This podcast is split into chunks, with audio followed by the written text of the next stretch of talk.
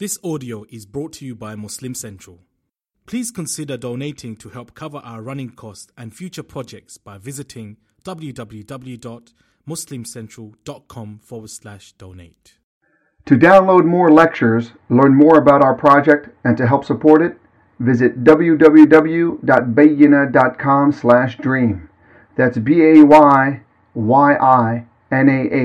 slash dream. You are free to share these recordings with family and friends. Thank you and jazakumullah khairan for helping us make our dream a reality.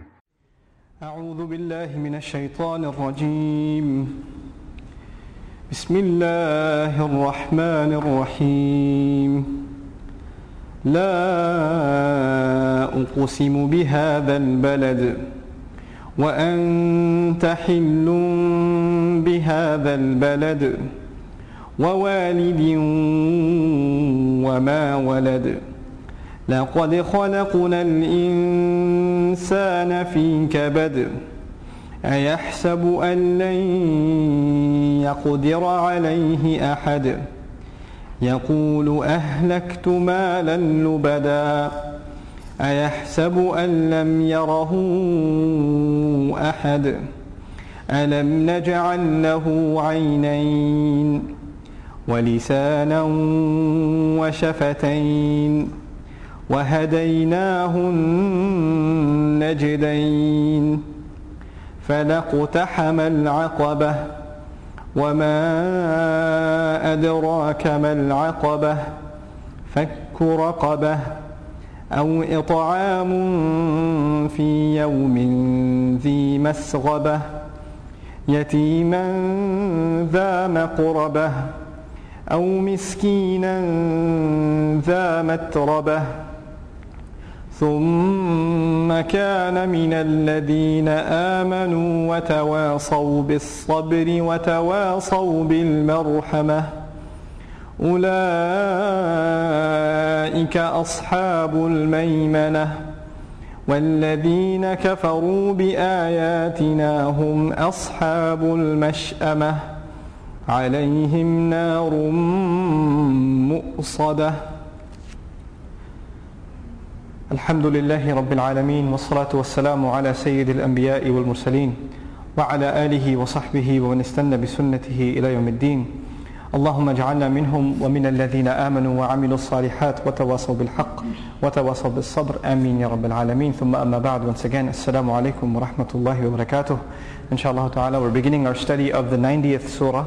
Surah Al-Balad and we'll begin by understanding its connection to the surah that came before it Allah Azza wa Jal begins as Imam Al-Alusi rahimahullah says أقسم سبحانه بالبلد الحرام meaning when he when Allah Azza wa Jal says no rough translation no I take an oath or I swear by this city I take an oath by this city that that city is referring to the sacred city meaning the city of Makkah now just some things about the city of Makkah what is the first feeling a believer gets when they get to that city you know, there's a different kind of feeling you get when you go to a tourist resort or you go to some place you want to visit that you meaning visiting family or a wedding or something like that. But when you go for any reason to the house of Allah or the city in which the house of Allah is built, the unanimous feeling of a believer that they are overwhelmed with at first is this tranquility, this calmness that overtakes them. And there's this, this sense of all your troubles almost disappearing at the sight of the house of Allah, uh, Allah Azza wa. The previous surah, according to Imam al-Biqa'i rahimahullah, ended on the note, Ya ayyatuha nafsul mutma'inna. The last passage of Surah Al-Fajr was, the tranquil person, the nafs that has reached tranquility. And what is the center of tranquility on all of this earth? And what is the place from which this itmi'nan will begin and transfer to all of the lands on this earth? That is the house that Ibrahim alayhi salam had built and made dua at. That's the house of Allah Azza wa Jal. So it begins with that city from that same place with which tranquility begins in the previous surah. The second thing we found in the previous surah at the end again, irji'i ila rabbik. Return to your Lord. And what is it that the person is doing when they're going to Hajj or to Umrah? They're returning to their Lord.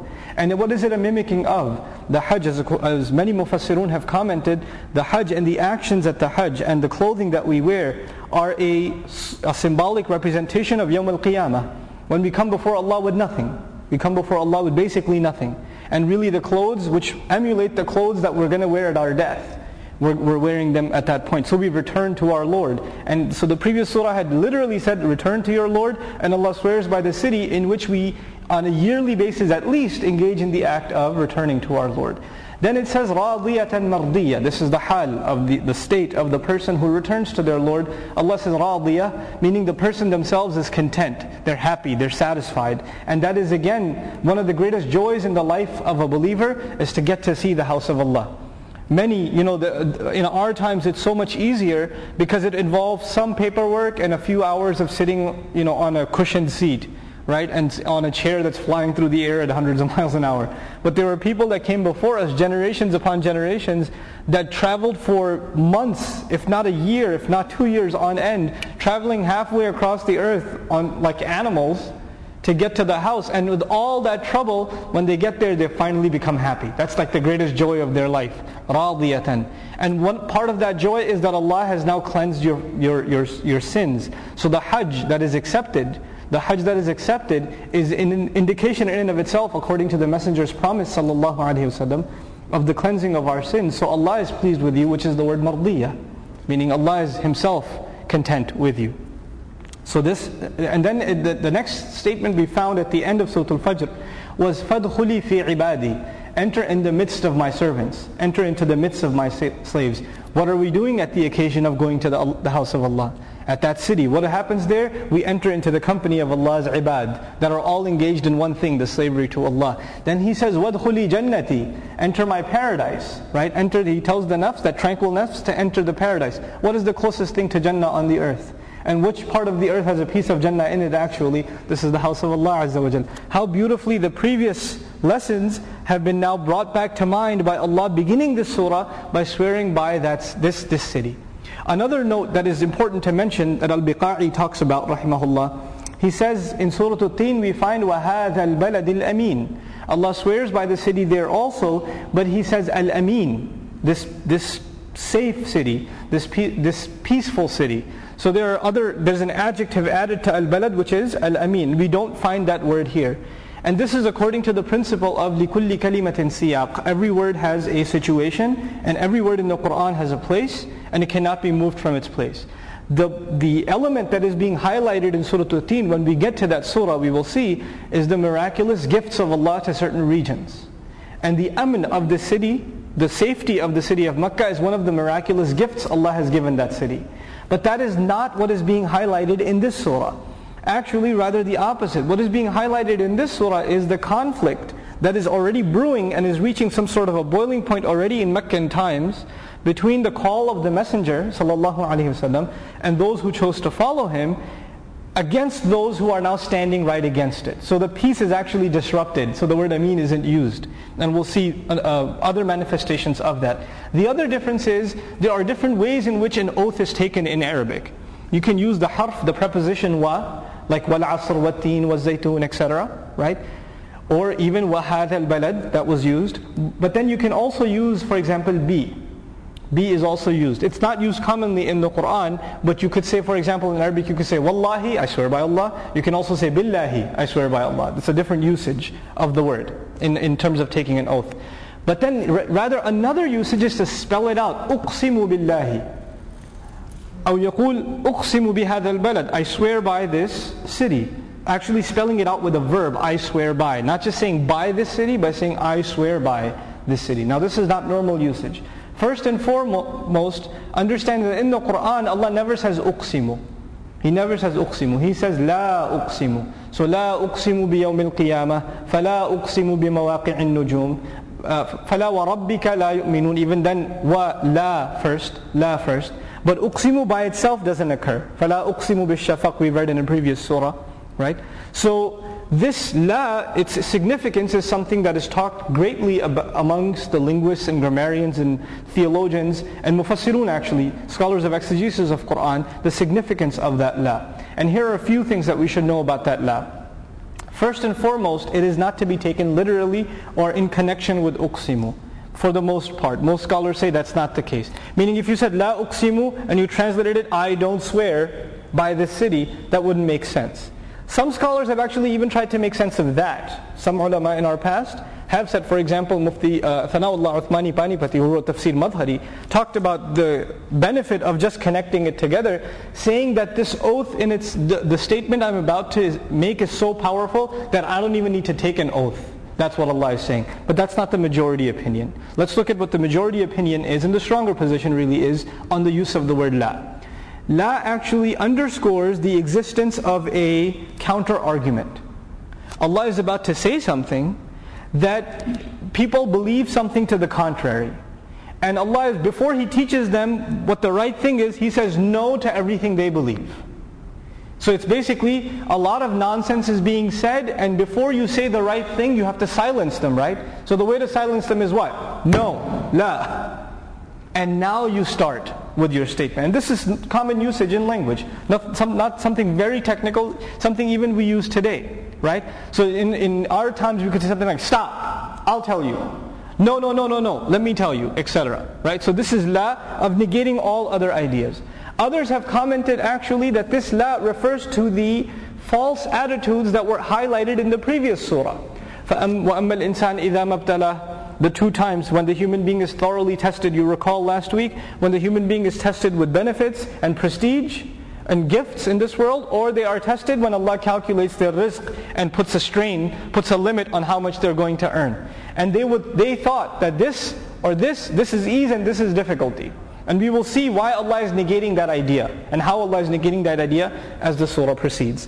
So now let's look at the words بِهَذَا الْبَلَدِ so he swears by this city. The word balad also came up before in the previous surah. We found, for example, التي لم يخلق مثلها في البلاد. We found الذين طغوا في البلاد. The word bilad came up before in the previous surah, but it was talking about other cities. The cities in which corruption was rampant in the time of Ad, Thamud, Iram, Fir'aun. These are the nations which caused disruption in the cities. But now after giving them a historical lesson, it needs to be said that those cities are not just lessons for the past. These lessons you're supposed to learn for which city now? This one. So there's, there's, a transition made from the mention of those cities to the current event. And this will be a, a, continuous style of this, this section of the Quran. Allah will mention something in the general or in the past and then bring it to current events. Meaning the life of the Prophet himself sallallahu alaihi wasallam, and the events that surround his struggle. So it begins, لا أقسم بهذا البلد. This, uh, by the way, Allah Azza wa Jal, when, by swearing by something, there are two ways. We, we've talked about this whenever a surah of oaths comes up, but it's important to review, I think, pretty much every time.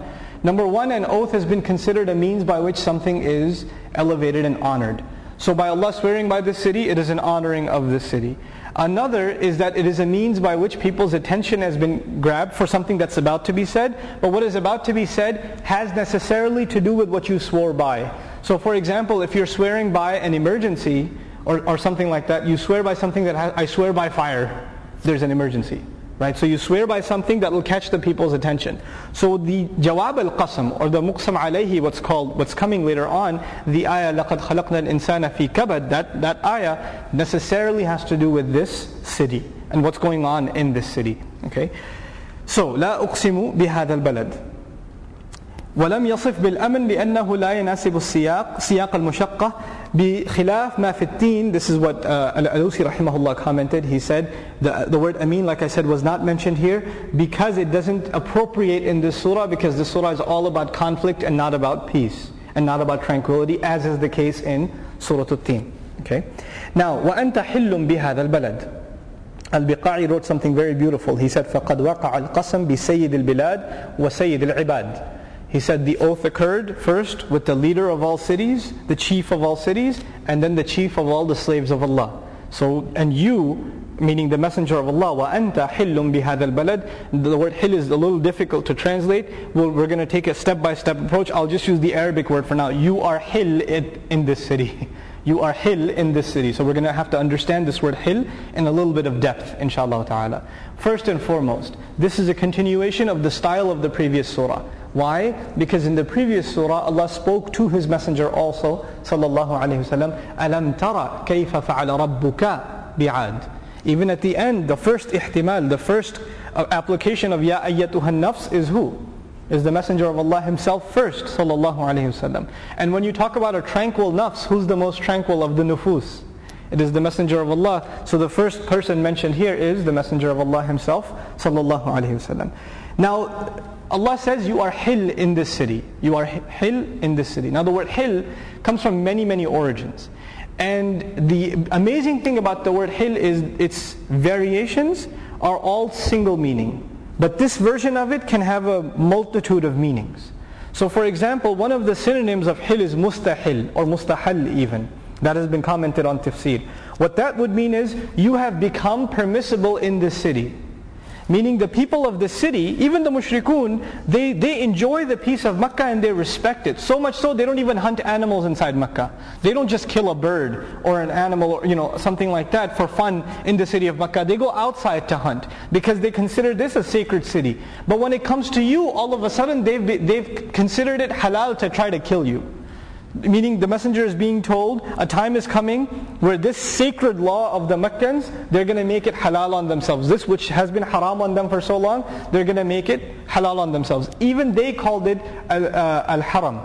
Even they called it a place in which killing is forbidden. It's, it's, not, it's not something that's allowed. But you are about to become halal for them literally you're about to become halal for them. So what this illustrates is one very important principle. The forces of kufr, the forces of disbelief that are against the forces of truth, even the forces of disbelief have certain principles. Even they have a constitution, a law, certain ethics, certain lifestyles. What Quran calls tariqatikum al-muthla in one place. When they talk to each other, they say your exemplary lifestyle. Meaning they uphold and take pride in their lifestyle. But when it comes to opposition with the Muslims, and especially with the messengers والسلام, or any who stand by their mission, then they are willing to break even their own rules. The rules that they pride themselves in, they're willing to break them. They're willing to forego them for the sake of opposition to Islam. So their hypocrisy, when they say we're standing by our principles and that's why we're fighting you, those very principles they break when it comes to fighting against the Muslims. So for example, in a nation where you will have this idea of, you know, due process, or everybody's equal before the law, etc., etc., etc. When it comes to something, some antagonism against a Muslim, all of those things will be put to the side, right? In the in the in the time of Fir'aun, in the time of Fir'aun, one of their own was not attacked. One of the, you know, someone who was in, had that citizenship of the Fara'ina, their family, they were off limits. Musa alayhi was raised in that house. So he was supposed to be off limits. He was supposed to be, but his patience ran out. Fir'aun's patience ran out and he broke one of his own rules when he went after Musa alayhi The same is the case with the Arabs. You would attack anyone in the world but not one of your own tribe. You will not attack one of your own tribe. But did they, and they had to come up with a way to get around that problem. So what did they do? The scam was, the scheme rather was, to get one member of each tribe and to anonymously attempt to kill so that the blame is you know, directed in every direction and therefore there's no blame at all. So even, they were even willing to break their own principles in antagonism against Islam. Why is this important for us to note? When we do the work of Islam and when we spread the message of Islam and give da'wah and we talk about the forces that are against this deen, that are struggling against this deen, and then we expect from them justice. You're doing this and you're doing an injustice against Muslims, etc., etc. Allah is mentally preparing us to expect injustice, even by their standards.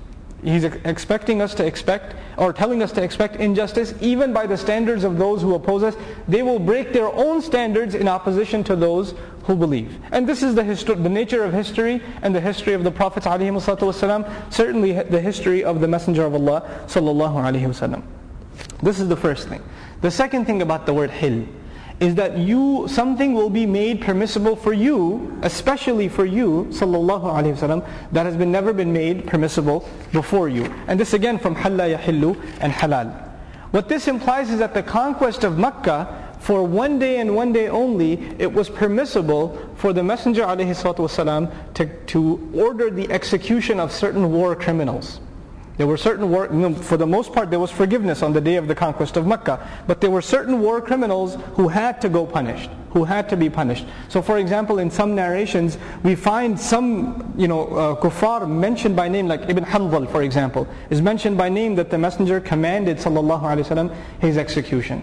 Now on that day also the Messenger of Allah sallallahu alaihi wasallam said, إِنَّ اللَّهَ تَعَالَى حَرَّمَ مَكَّةَ يَوْمَ خَلَقَ al-arḍ. He says, no doubt it is Allah who made Makkah haram, meaning haram for fighting and killing, the day on which He created the heavens and the earth.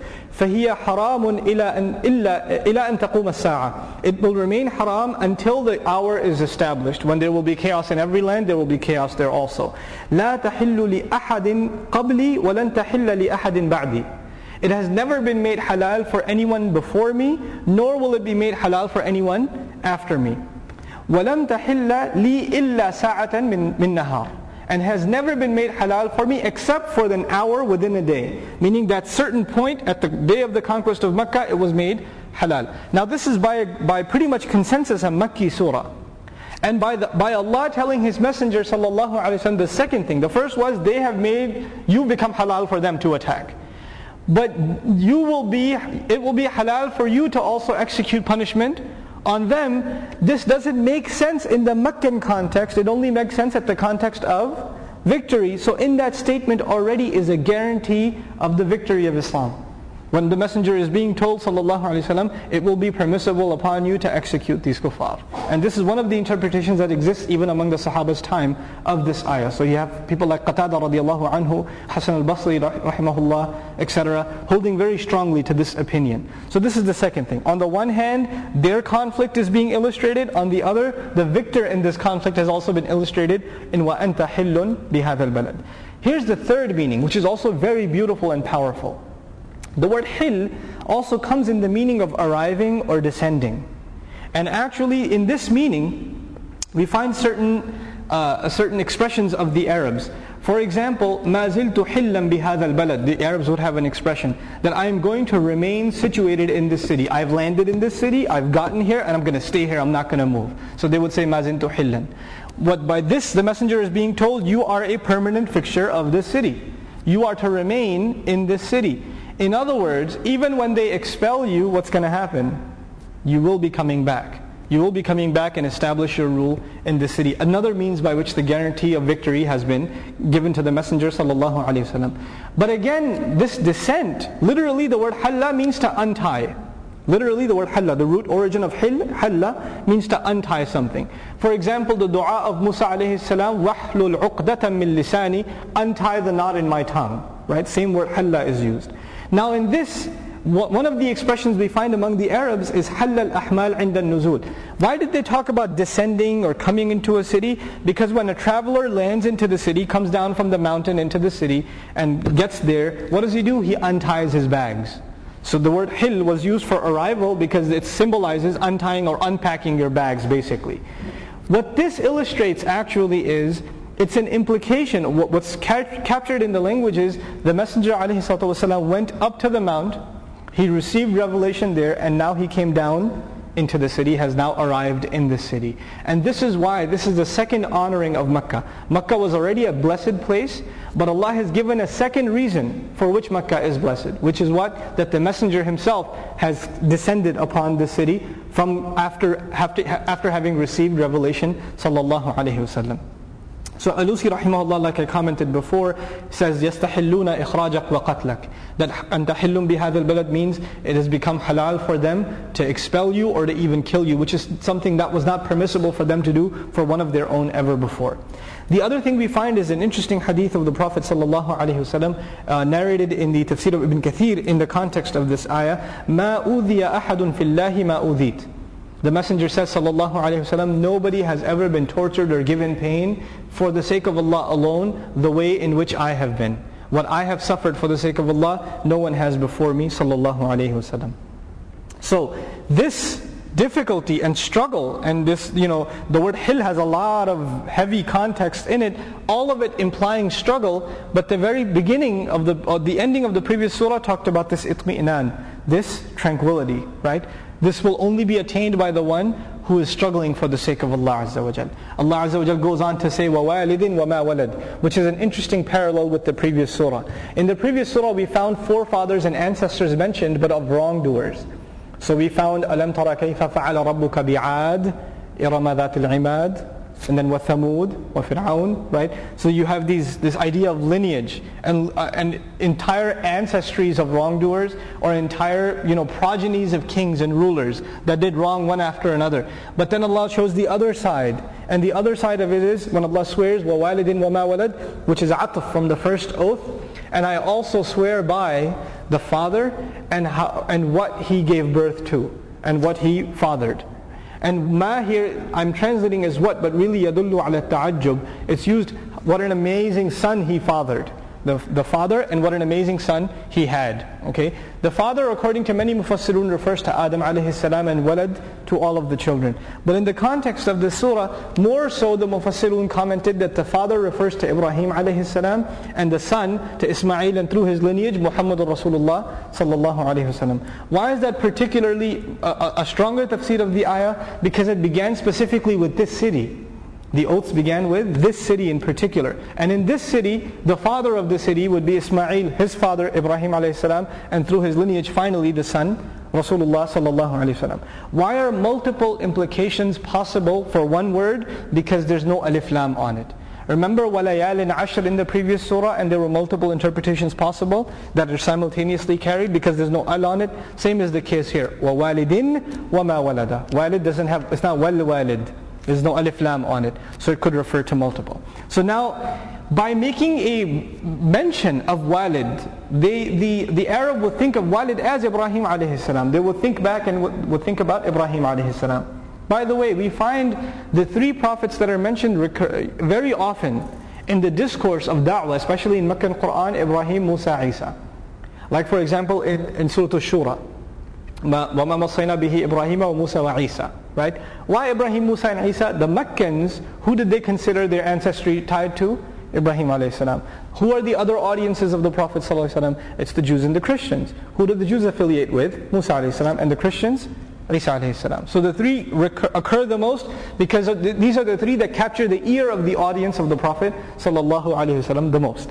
Anyhow, so وَوَالِدٍ وَمَا وَلَدٍ By referring to it, Allah is making, making mention of the father who started this legacy, who, who inaugurated this city, who built the house of Allah and made dua, once that's situated in Surah Al-Baqarah, the other time in Surah Ibrahim, and finally the son who is the fulfillment of his dua when he says, رَبَّنَا وَابْعَثْ فِيهِمْ رَسُولًا مِّنْهُمْ Our Lord appoint from them a messenger who is from among themselves. So those two are captured. Now the other thing, wama walad, includes all the children also, whatever he, whoever he fathered. So it includes Rasulullah sallallahu alaihi wasallam, but it also includes the children of Ismail alayhi salam, the vast majority of them who are doing shirk. So actually, in saying this one thing, Allah is saying, what an amazing father you come from, and how you, the messenger of Allah sallallahu are being true to the legacy of your father, and how shocking it is that the vast majority of his children are rebelling against the legacy of their own father by rebelling against you You've become halal. Haven't they forgotten that you are now doing what your father had done? You're reviving what your father had done, alayhi salam, right? So Allah is tying those arguments together by saying, لا أقسم بهذا البلد وأنت حل بهذا البلد ووالد وما ولد. Now at the end of these oaths we find what's called Jawab al-Qasam. What are these oaths leading up to? What is the central subject of this surah? It is the Jawab al-Qasam. Allah says, لَقَدْ خَلَقْنَا الْإِنسَانَ فِي كَبَدٍ لَقَدْ خَلَقْنَا الْإِنسَانَ فِي كَبَدٍ This is the subject of the oath. For example, again, what I mean by subject of the oath is as follows. When I say, I swear, or I swear to you, then you're expecting me to say something more, right? You swear to me what? What is it so, what is so important that you had to say, I swear to you first? So when Allah Azza takes an oath, what is it that He's taking an oath about? That's called Jawab al-Qasam, the response of the oath. And that's what this ayah is. لَقَدْ خَلَقْنَا الْإِنسَانَ فِي كَبَدٍ No doubt we already created the human being as a matter of fact, or actually la for tawkid here. We have already created the human being in an, another heavy word, the word kabad. Some of the Mufassirun commented, أي شدة شديدة ومشقة عظيمة محيطة به إحاطة الظرف بالمظروف. This is, uh, you know, kabad means this intense, intense, laborsome, difficult toil that is overwhelming you from every direction. The one in it is like air all around you. Allah says the human being has no doubt been created in endless and exhausting struggle. Exhausting, endless, laborsome struggle. That's what he says about the human being. Now remember the surah began with la, la, because the human being incorrectly thought when Allah gives him prestige and honor, then his troubles are over and he's been honored. And when the rizq goes away, then he feels like his, his Lord has humiliated him. فَيَقُولُ رَبِّي أَهَانًا He says, my Lord has humiliated me.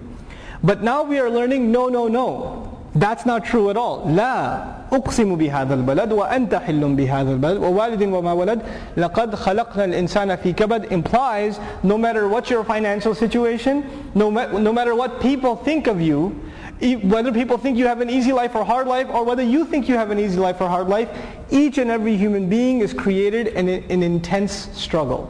An intense struggle. And the way Mufti Muhammad Shafi rahimahullah commented on this ayah is very beautiful. He said, no matter where you come from, human beings never stop worrying. Human beings are never, ever, ever free of worry. The richest one is worried about what, how their relationship is with their wife or their child or their parents or something or the other. Maybe it's something trivial to you. But it's something that bothers them and increases their blood pressure and they have to take pills for it. And it's laugh, you know, the, the sh- things that stress people in different parts of the world are drastically different. Right? Somebody is stressed out that their curtains don't match their carpet. And they're stressed out about that. Somebody's stressed out that they don't have a Blu-ray DVD player versus the old school. You know, they're stressed out about that what's going to happen to their old collection. And it's stressing them. And in some other part of the world, somebody's stressed out that their child doesn't have food to eat tomorrow. Or there's going to be, like, you know, the Muslims in China today, whether or not their family is just going to be attacked and destroyed overnight because of the chaos that's going, going on among the Uyghur people. May Allah help the Muslims there, right? So, you know, di- different levels of stress. Somebody sitting in their bedroom stressing, right? In an air conditioning room, conditioning room stressing about their 401k, which has gone down from 800,000 to 700,000, oh boohoo, right? You would say boohoo, but they're losing sleep over it. They're gone, they've gone crazy over it. The idea is, is it still something that's stressing the human being, keeping them from being relaxed? Keeping them from finally being tranquil? You think the, the one who doesn't have it thinks, when I get it, I will have tranquility. Right? And the one who has it says, man, you don't know, there's a lot of stress. It's a lot of stress. So Allah lets you know, no matter what your situation, you are in kabad. You are in enormous struggle. Now the other thing that's really important to note here is there are two kinds of two paths that are going to be talked about in this surah. The path of Allah, the, the right way, right? And the path of other than Allah. You could follow a path which you follow Allah's dictates and that's going to be a struggle. Or you could follow what you want to do. But guess what? Both of them are a struggle. Neither of them is easy. You think one is easy and one is hard, but in both of them there's trouble. Both of them will lead you to stress and difficulty and labor, etc. Right? None of these paths are easy. So might as well struggle for something that will lead you to something better in the end. Right? People run away from the commandments of Allah thinking it's going to bring difficulty to life. Even Muslims today, uh, even you know non-Muslims for sure. For example, we find non-Muslims making comments that are close to Islam, that are close to Islam, making comments like, yeah, I really like your religion. It makes a lot of sense, but it asks too much of me. It's asking me to change too many things. Right? It's too hard. So the way they're doing things, they feel this is ease, and the way Islam is telling them to do things is difficulty. Allah's commandments are difficulty. In Surah An-Nisa, Allah says, يُرِيدُ اللَّهُ لِيُخَفِّفَ عَنْكُمْ Allah intends to lighten your burden from you. Meaning your life is full of burdens, you follow His commandments, and it will become light. And this is in the context of ahkam, rulings that Allah passes in the surah. Allah knows what's better for you. The medicine tastes sour, but it's good for you. It brings ease and comfort and relaxation to you. So we'll, we'll talk more about that as the surah continues, inshallah ta'ala. So لَقَدْ خَلَقْنَا الْإِنسَانَ فِي كَبَدٍ The word kabad means the middle of the day, which for the Arabs is the toughest part of the day. It also means to be immersed in the middle of a sand dune, meaning it's the hardest for you to walk when your feet are ingrained in the sand and, and it's trouble walking. Toil, calamity, exhaustion. The word kabad also actually means, uh, refers to liver, and kibd was actually used when your liver gets injured.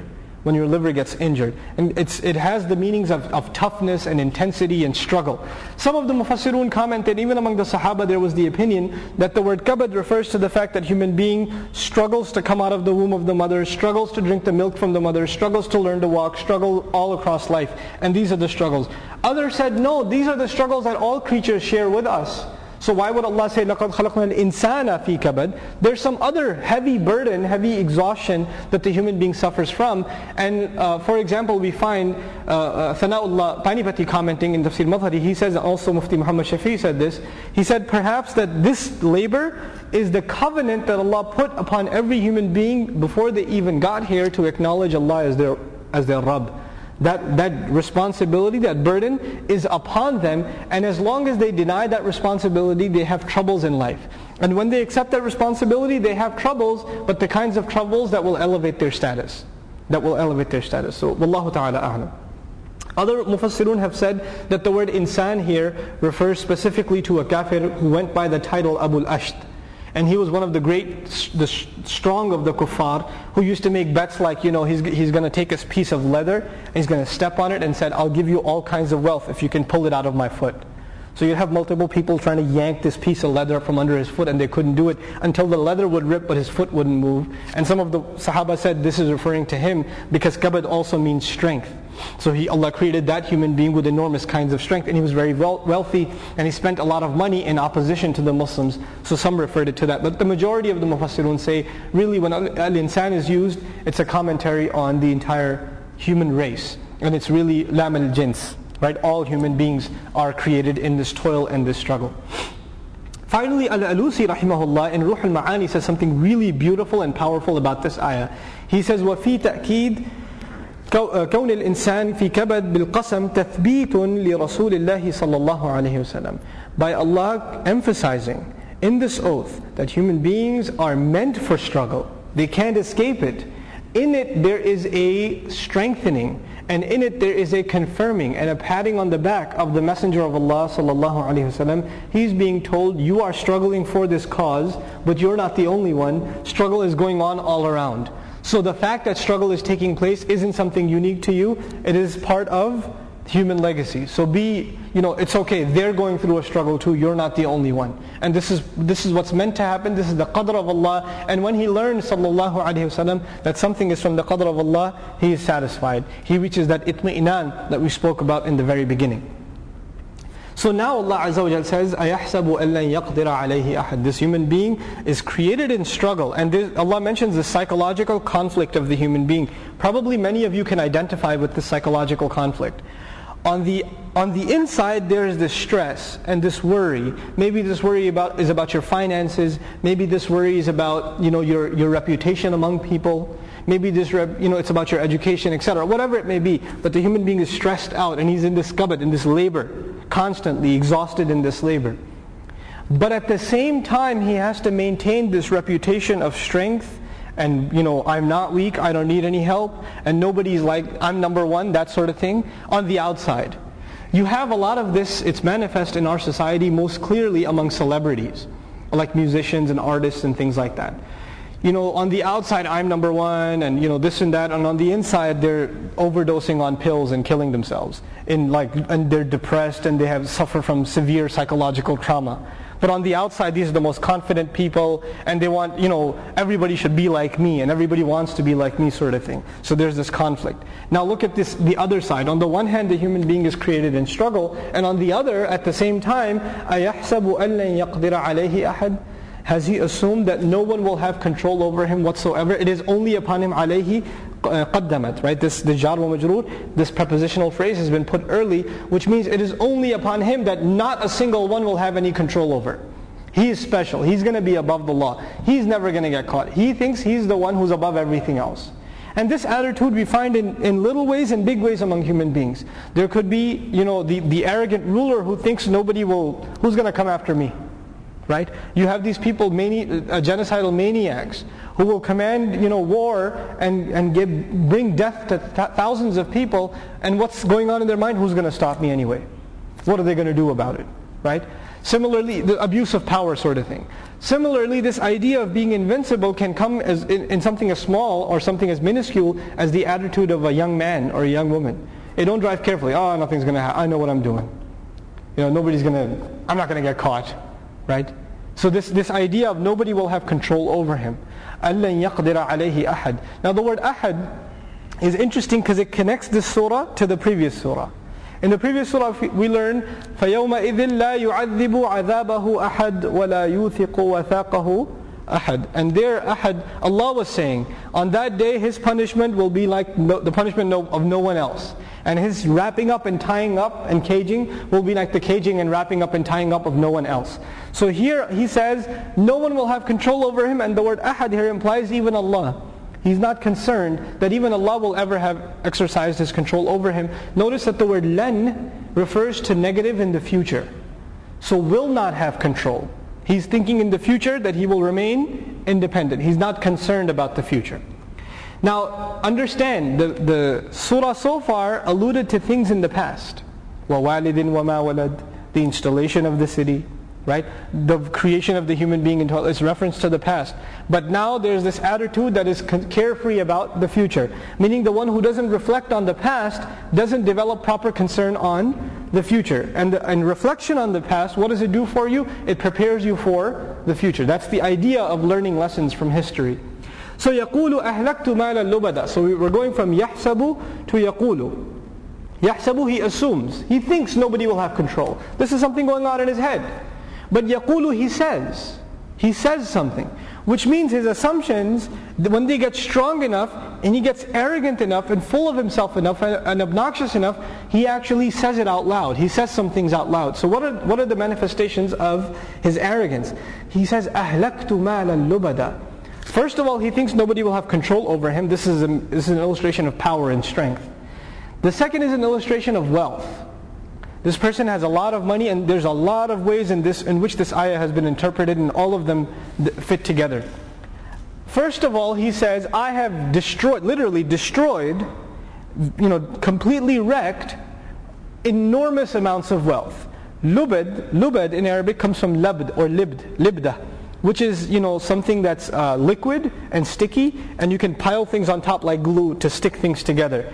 And lubad is used for a huge pile that is stuck together. So a pile of wealth that is not that's immobile right? So when he says mal al lubada he says i have just destroyed enormous amounts of wealth which is kind of similar to the english expression man i blew a lot of money on that stereo system or whatever right? A lot of blew a lot of money on those rims right? Blowing up money. Ahlaktu malan. I destroyed wealth. It is a means by which an arrogance is illustrated. He doesn't even say anfaqtu malan. I spent a lot of money. He says I blew a lot of money. Like I don't even care. I killed that. You know, I killed so much cash on this thing. I destroyed so much money in that thing. The way of the Arab saying that is, I don't even care what I do with my money. And it's his way of saying, you know, there are a few things going on here. One, he wants to tell people how much he spends. You know, he knows what he spent. And nobody cares. But he wants to make sure people know what he spends. This is directly connected to the previous surah. Remember when his money goes away, he feels he's humiliated? Right? فَقَدَرَ عَلَيْهِ رِزْقُهُ رِزْقُهُ فَيَقُولُ رَبِّي أَهَانًا When his rizq is, when Allah collects his rizq and calculates, he says, my Lord has humiliated me. Why? Because his idea of prestige is showing off his wealth. Now he's literally showing off his wealth. He can't even hold it in his head. He says, يَقُولُ He says, man, I've blown a lot of money. So, you know, he's outside with you in the parking lot, and you're just talking about, you know, one time is Salah, you know how much I spent on this car? you know, he just feels the urge to tell you. He can't help himself, right? He can't help himself. Man, that's a big house I bought. I got a really good deal, only two million, right? And he wants to see the reaction on your face. Because he wants to hear you go, oh, right? And people, people get a kick out of that. People get a kick out of people staring at them and looking at them. Why is it, you know, for a, a, lot of people that are not mature in their thinking and they think wealth or status, these sorts of things that symbolize wealth will bring them status, what kinds of things do they do? They'll, for example, you know, uh, a lot of people will, will deck out their car, right? Uh, one, you'll get a really expensive, nice car, which is, maybe there's nothing wrong with, but you get like spinner rims and you get all kinds of funny like add-ons. So when you pull over at the red light, somebody will look at your car and you, you can't look at your car when you're driving. You're inside, right? You can only look at other people. What are you looking at though? You're enjoying other people looking at you. That's all it's about, right? So the, the decor in your life is not about you as much as it is about what other people will say when they walk in and say, nice place. Ah, mission accomplished. Somebody said nice place. Right? So this idea of showing off to others, which in Surah Al-Hadid is captured in the words وَتَفَاخُرٌ بَيْنَكُمْ But here this Arabic, arrogant person says, أَهْلَكْتُ مَالًا لُبَدًا Man, I've spent a lot of money. Oh my God. I can't, I don't know where else to spend money on. So he's showing this off. The other way this is interpreted is that, you know, when the call is made to do infaq, to, to spend for the orphan, to spend for the needy, to spend for a good cause. And these are the causes in early Meccan Quran that we talk about. When we talk about infaq fi sabilillah, which was, you know, to gathering for the for Baytul Mal and for the struggle of the Messenger والسلام, and the battles, that's later on. Early infaq in Meccan Surah, what is, what is the Quran talking about? Taking care of the orphan, right? The needy. These are the things that are talked about more so. Now, when it comes to this kind of call, what does he say? Man, I've already blown all my money. I've already destroyed my wealth. I don't have anything left. So before even the fundraiser begins, you know what does he come and say? Man, I spent so much on that extension of the house. You know how much it cost me? Like $40,000.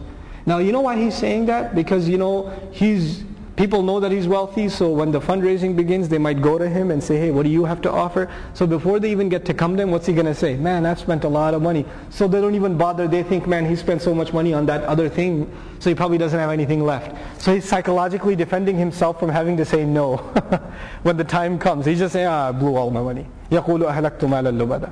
That's how Amin Ahsan Islahi rahimahullah comments on this ayah in Tadabbur al-Quran. Then another way in which in, if this uh, this uh, insan is referring to the, the most adamant of the kuffar against Islam. Some have interpreted this to mean that, you know, in the struggle against the Messenger sallallahu they were also spending money in struggling against the Messenger والسلام. And some say, this guy says, you should consider me the leader because I've spent the most in opposition of Muhammad sallallahu alaihi wasallam. Abu al-Ash referring to specifically, that I've spent the most, so you should consider me the leader of this, this cause against the Messenger of Allah sallallahu alaihi wasallam. So ahlaktu mal al-lubada. And this is an interesting contrast with what the, the same human being, the same al-insan says in the previous surah. Here we find him saying, man, I've blown my money. I threw my cash here, threw my cash there, destroyed my wealth. Right? I've got money to spare. What is he saying in the previous surah? يقول يا ليتني قدمت لحياتي Oh, if only I had invested for my life. Put some investment where? In this world so I can enjoy it in the next. And now Allah, so He gave us the view of what's He going to be saying in the future. But how did He get to that point? In this surah He told us what's He doing now with His money. And he's bragging about it too. He's bragging that I'm just blowing my money in every direction. And Allah has already given us in the previous surah a picture of what he is going to be saying because of this and, and then when he stands before Allah. He'll be saying, oh, if only I had invested. Subhanallah. أَيَحْسَبُ أَلَّمْ يَرَهُ أَحَدٍ Now, lan was of the future, right? He doesn't think anyone will, will have control over him. Then Allah says, does he assume that no one saw him? No one saw him is in the past. Lam yarahu, lam forces the mudari' into the past tense. Did no one ever see him? Is that what he assumes? In other words, now Allah is asking him, if you're not willing to reflect on the legacy of your father and the legacy of legacies of the previous nations, right, of, that were mentioned in the previous surah, at least reflect on your own life. Do you think nobody saw what you've been doing all this time? Do you not know how, Allah doesn't know how you acquired your wealth? You see, the Quraysh started thinking that they have this, you know, natural born right to the city and to the wealth and to prestige. This is in their blood. And Allah says, no, this city was, you know, wadin ghayri dhar'in. This was a valley with no cultivation. This was nothing. Allah produced by the dua of Ibrahim alayhi salam. Allah gave the city life. Allah provided its citizens rizq, made it safe. You're not entitled to it. Haven't you looked in your own life of the things you've enjoyed because of these provisions Allah has given? أَيَحْسَبُ أَلَّمْ يَرَهُ أَحَدٍ has he, has, he, has he assumed that no one ever saw him? SubhanAllah. And now Allah Azza wa Jal mentions the, the, very right after saying did nobody see him he says didn't we give him eyes alam naj'al lahu didn't we give him eyes? Meaning the one who gave you the ability to see, don't you think he saw you to begin with? Right? He gave you the ability to see. You don't think he saw you? Alam naj'al lahu. The other thing is you've destroyed so much wealth. How much wealth are you willing to pay for your eyes? Right? Where, how did you pay for your eyes? Didn't we give you the eyes? You know, you've got the camel, you've got the property, you've got this, you've got that. Fine. Who gave you the eyes? Alam naj'al, naj'al lahu. Didn't we install for him the eyes? Both, both eyes? Walisanan and a tongue. Now what did he say with his tongue?